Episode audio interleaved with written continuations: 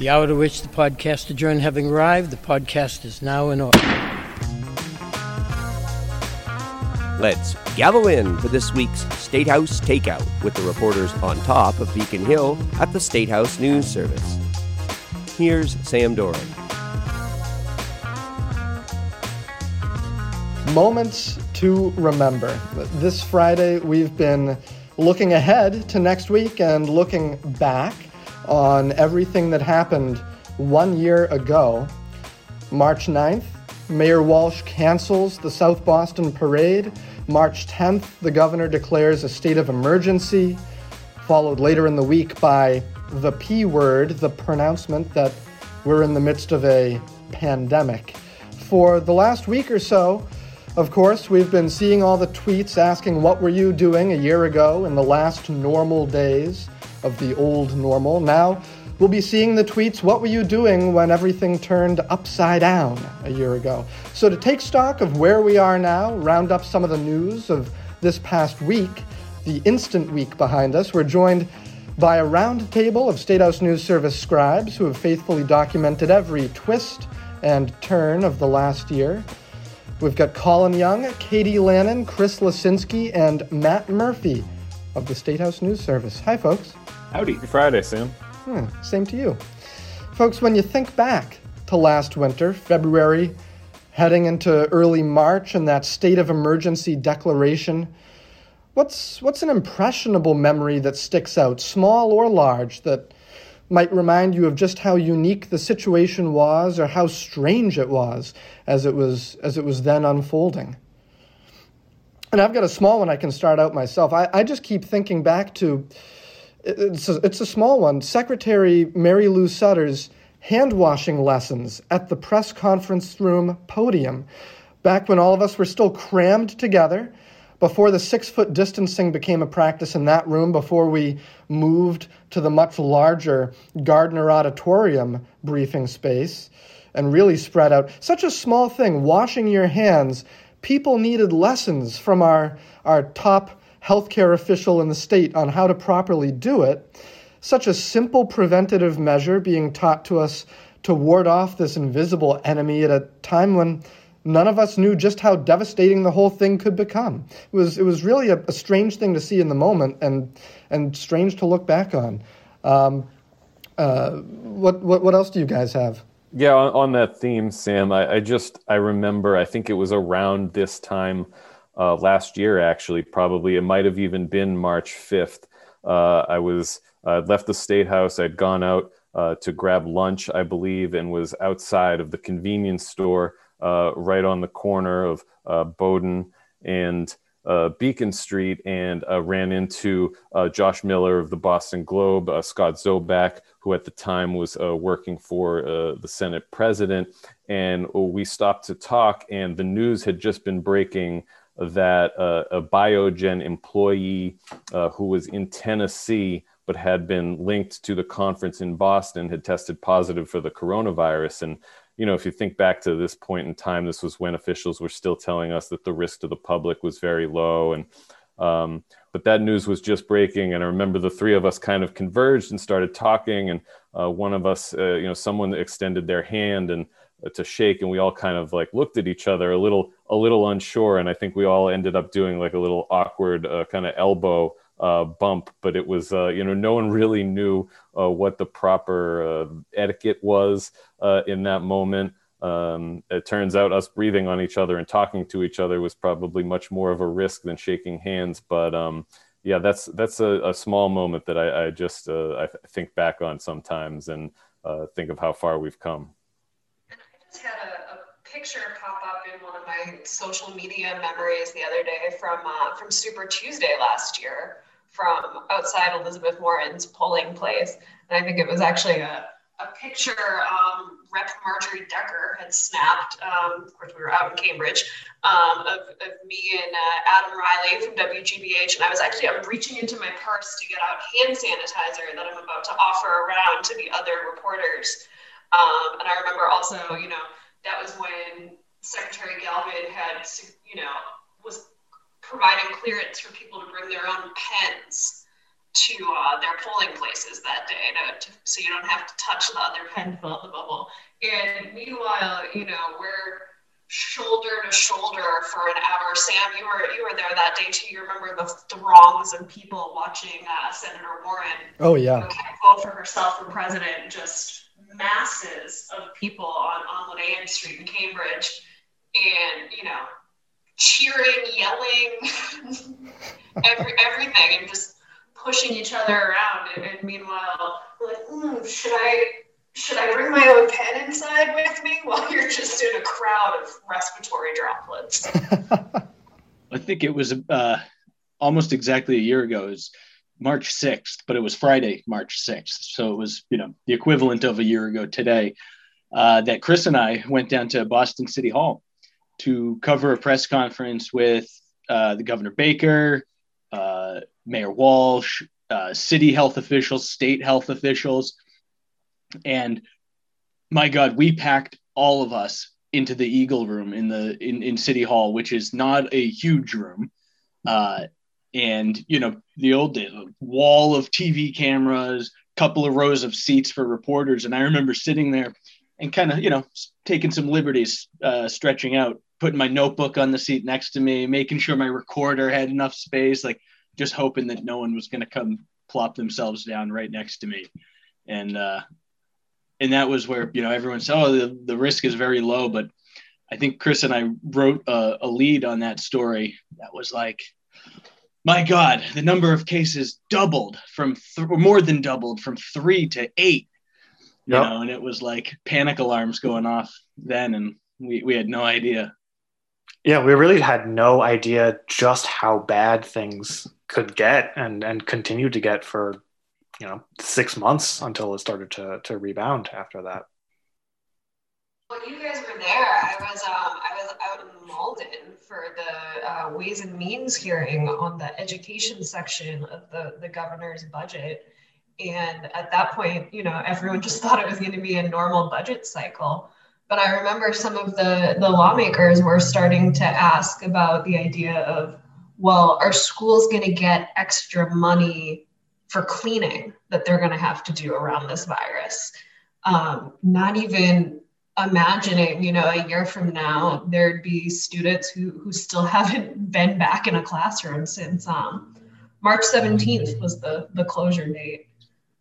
So it's, man. March 17th, March 17th also sticks out in my mind um, because that was a day that it, it like the, the it was becoming clear how serious this all was and that it was going to not be as short of a experience as we might have thought initially.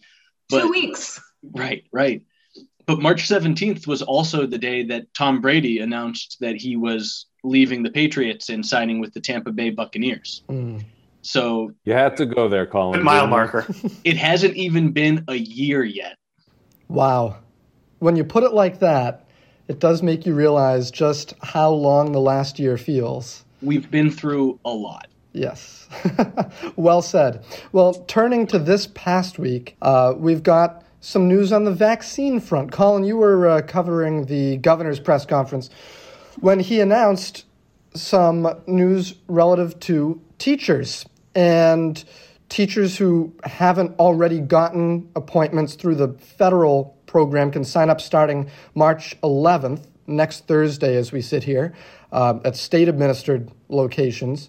Um, the governor didn't seem like he really wanted to make that change to his plan, did he? But he, he was getting plenty of pressure. And after the president's announcement the night before, um, he said he was doing this to avoid confusion in, in differences between state and federal. Well, uh, can you explain the, the differentiation there for us, just for folks who, who might indeed be confused by the uh, different sets of eligibility? Yeah, sure. So the the confusion that the governor was talking about is the the confusion that um, could have existed, maybe exists right now. Uh, when President Biden directed the federal pharmacy partnership program to uh, prioritize vaccinating teachers and, and school staff.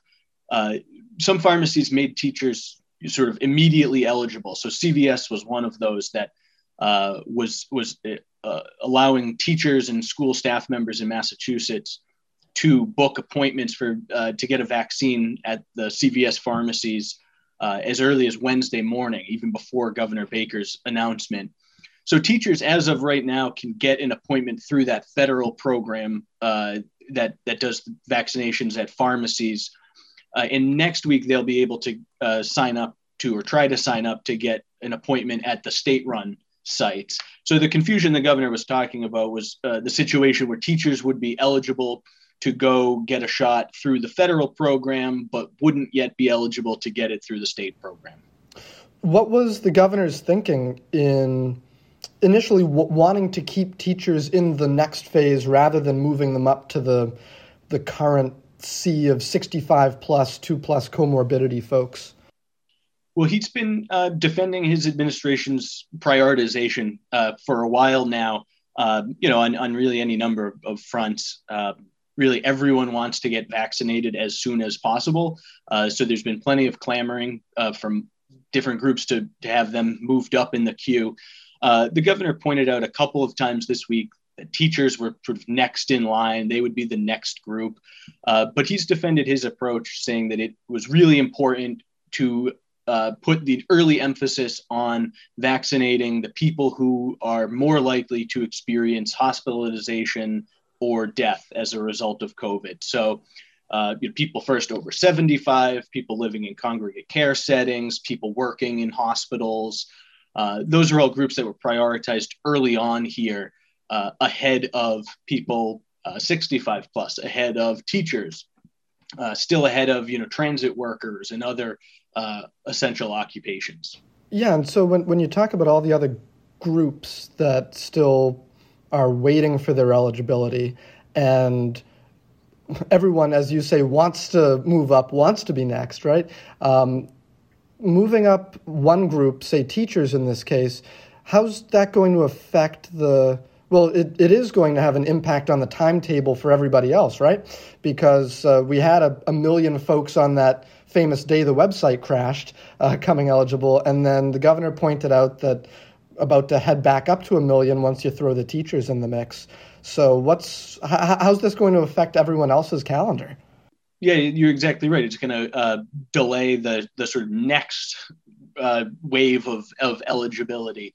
Um, in this case, teachers weren't really um, jumping the line, so to speak. Like they didn't change what order they were in the prioritization; they were next in line. Uh, but it seems that now uh, the state is going to make them eligible sooner than the administration maybe would have otherwise.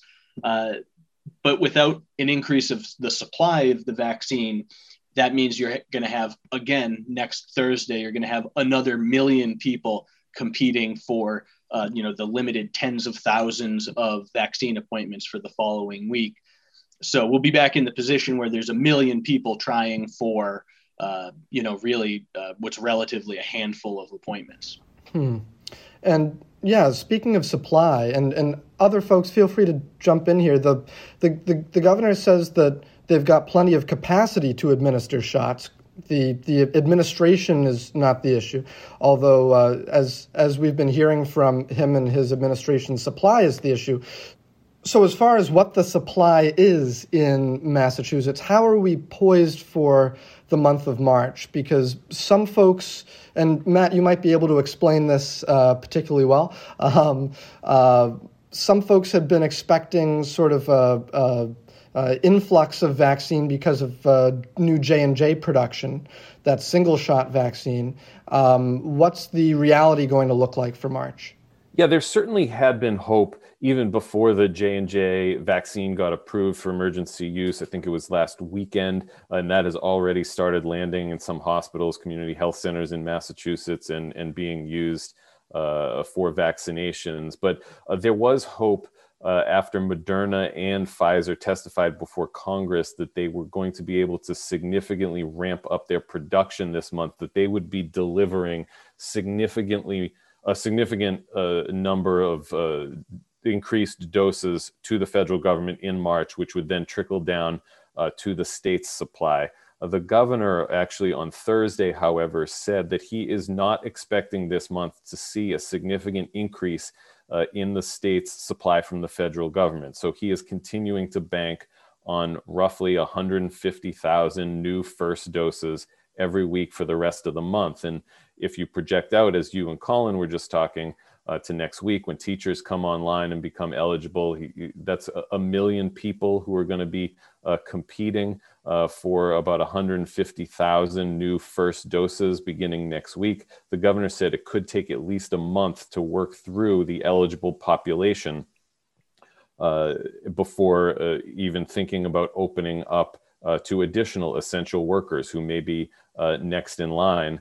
Uh, and then, uh, you know, the state's plan originally called for getting to the general public by April, but uh, that seems unlikely, except if you take the one big caveat, and that is, and the governor throws this at the end of every uh, every line that he uses when he's asked these questions, unless the federal government increases their supply to the states. And uh, I think we know that the governor is being cautious here. He got asked uh, on Thursday about why not start booking people out and relieve some of this appointment pressure by booking people out multiple weeks. And he said that until they have guarantees that increased supply is going to be coming in those future weeks, he doesn't want to put the state in a jam uh, like we saw this week uh, where a limited number of appointments went online because so many people are scheduled next week for their second doses, meaning fewer people can get in for their first dose shots. So he's being uh, he's being cautious in, uh, in, in ramping this up too fast without knowing for sure what the supply is.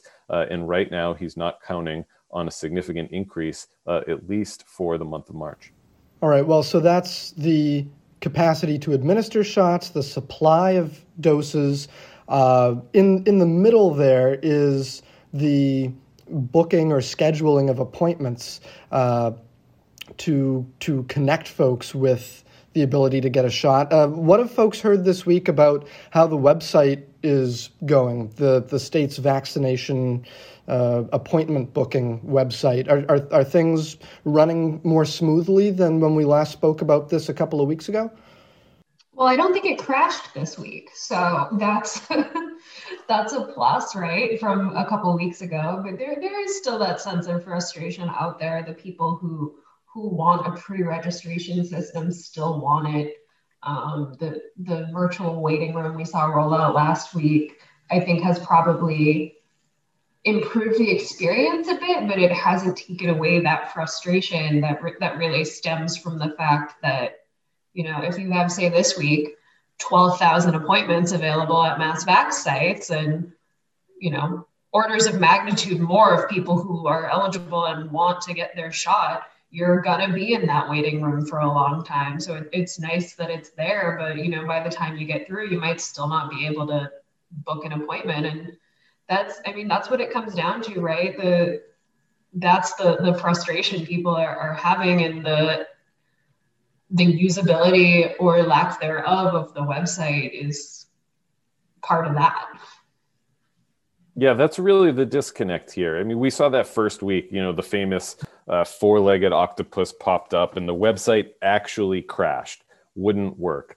since then we've we've seen it pretty much working. I mean, it's hit a few snags, yes, uh, but it pretty much works the way it was designed. People's issue with it is uh, that design itself and the and the experience and the fact that every Thursday you have hundreds of thousands of people logging on trying to compete this week for 12,000 appointments and they have to they have to try at Gillette Stadium, and then they have to try at Fenway Park, and then they have to try at their local CVS and their Walgreens. And by the time they try all these different uh, venues, uh, they miss all the appointments and they have to wait again and, and, try again next week. So it's more the process that the state has set up through this website uh, that we're continuing to, to see critics, um, including Rep. Mindy Domb, uh, this week saying that the governor should use this downtime before opening up uh, the system to uh, large new population groups, including the general public eventually, to improve uh, the experience uh, of the website. Um, but, uh, you know, we've heard the administration say that they're working on upgrades. Um, we've seen a few of them. We don't know if more are in the pipeline, but it remains to be seen. Yeah, I think Matt hit the, the nail on the head there. It's working as it's designed. All right, well put, well put. So, as we continue along the road to vaccination, uh, what are the metrics that, or what are some of the like numbers that, that, that you folks are watching? Like, when the number of fully vaccinated people outweighs some other metric or some threshold. I don't know like what what what sort of data are you really keeping your eye on to illustrate progress or a a return to a better time? Whenever i become eligible to get my shot. That's really what i'm keeping an eye on.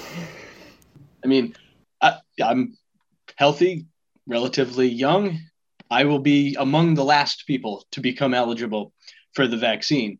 So when I become eligible, we'll know, you know, we've made it through the the uh, the vulnerable populations and and we're, you know, into the real general general public. Yeah, I think you know, I think we're still a long way off in um, in getting to where we need to be. I think you know, you, you see some of the numbers, 70, 80 percent needed to reach a herd immunity, I think is what the experts talk about. And I heard uh, an interesting conversation this week about how uh, young people, uh, children, actually account uh, nationally for about 25% of the population. Uh, and they are, will not be eligible uh, for a vaccine. There are currently clinical trials in kids going on, but they're not going to be eligible for vaccinations until late 2021, maybe early 2022 for the, even the, the youngest set. So I mean, herd immunity uh, seems like a long way away. I'm sure um, we'll be wearing masks, masks, and probably distancing for uh, quite some time. But uh, you know, if uh, if they can get the 400,000 or so teachers and school employees vaccinated relatively quickly, and children start returning to school uh, safely, that will alleviate some of the daycare issues that have cropped up. I think you'll start to see some um, uh, more and more th- things in society kind of come back uh, to normal, or at least some semblance of, of how we remember them. Um, and of course, you know, uh, knock on wood, there's always o- opening day uh, when 4,500 lucky fans will uh, get to go watch some baseball. Oh, gee. How, how expensive lucky? are those tickets going to be? They're going to be free. They're going to give them away because, you know, very low demand. yeah. Are those the lucky fans or, or the unlucky fans? I mean, I'll I'll go. well, they're they're unlucky if they were hoping to go there to get a vaccine instead, right? That's true. Yep, Fenway Park no longer going to be a vaccination site by opening day. I'm just wondering, are they going to like? Are you going to get your own like third base grandstand to like you and like three friends, and you get to sit there like by yourself? Or are they going to limit seating? Uh, stick everybody in the bleachers. But um, there's no way to social distance in the bleachers, even if you like, even if you limit the people. uh, but yeah, Fenway Park no longer going to be a mass vaccination site. Um, beginning uh, after March 27th, uh, March 18th, the Hynes Convention Center is going to open and take over uh, the vaccination efforts that have been un- ongoing at Fenway Park as as uh, as the ballpark becomes uh, home to baseball again. The governor made that announcement this week. Um, so there's going to be a bit of overlap there, but we'll see the transition. And this comes back to some of that capacity issue you were talking about, Sam. The governor saying about 1,500 shots being administered at Fenway Park every day. Uh, the Hynes Convention Center will uh, ramp up this month to equal that, but eventually, uh, if the supply is there, have the capacity to do about 5,000 uh, vaccines a day. So uh, the state increasing its capacity, uh, the governor's saying it just needs the supply now to uh, live up to that promise. Although the Hynes, not quite as fun to go there to get your vaccine as it would be to go into the concourse at Fenway Park, but. It's, it's not as much as you can look forward to things like this these days. I imagine there had to be a, a cohort of people out there who had their uh, I voted at Fenway Park stickers uh, from this past election, hoping to get there. You know, I got vaccinated at Fenway Park stickers and and, put them in a, a, collection. I might have liked to have gone to Fenway eventually, but um, uh, maybe I'll get to watch some baseball instead. Well, you know that's fine too. Um, just a, a, closing thought from me. I think it was Colin mentioned, uh, you know, continuing to wear masks for some time, and uh, e- even after all this starts to subside. And um, interesting conversation this morning in Capital Coffee. It had been on my mind the last day or so. I've got some friends work in the hospitality industry, and I'm like, well, you think about it, a patron going to a restaurant, even after COVID is a, a thing of the past, more or less, a lot of patrons are still going to want their servers to be wearing a mask. And one of the guys over at Capital Coffee this morning, uh, behind the counter, volunteered to me that, yeah, when all this is over, I'll still be wearing a mask. I haven't gotten sick this year. I love it. And I work in a restaurant, so I think I should wear a mask. I thought, hey, that's, that's pretty interesting as far as something that might stick around, you know? Now that we all Actually, understand might- what aerosol droplets are. I think you could especially see that on trains and buses or public transit, for instance, when everybody's crammed in like sardines and you've got, you know, in a six foot radius, 10 different people. Um, that sure seems like the kind of thing that could last well beyond the, the state of emergency. yeah, yeah. I'm sorry, I can't follow the point of this conversation at all anymore because now I'm just thinking about how badly I want a, a capital coffee, iced coffee, and a filibuster Greek salad. And that's where my mind is at. It's you know, it's the takeout. I, I want some. I want some state house takeout specifically. You can't hear the ice in the cup anymore because it's melted, but I've got my Capital Coffee iced coffee right here.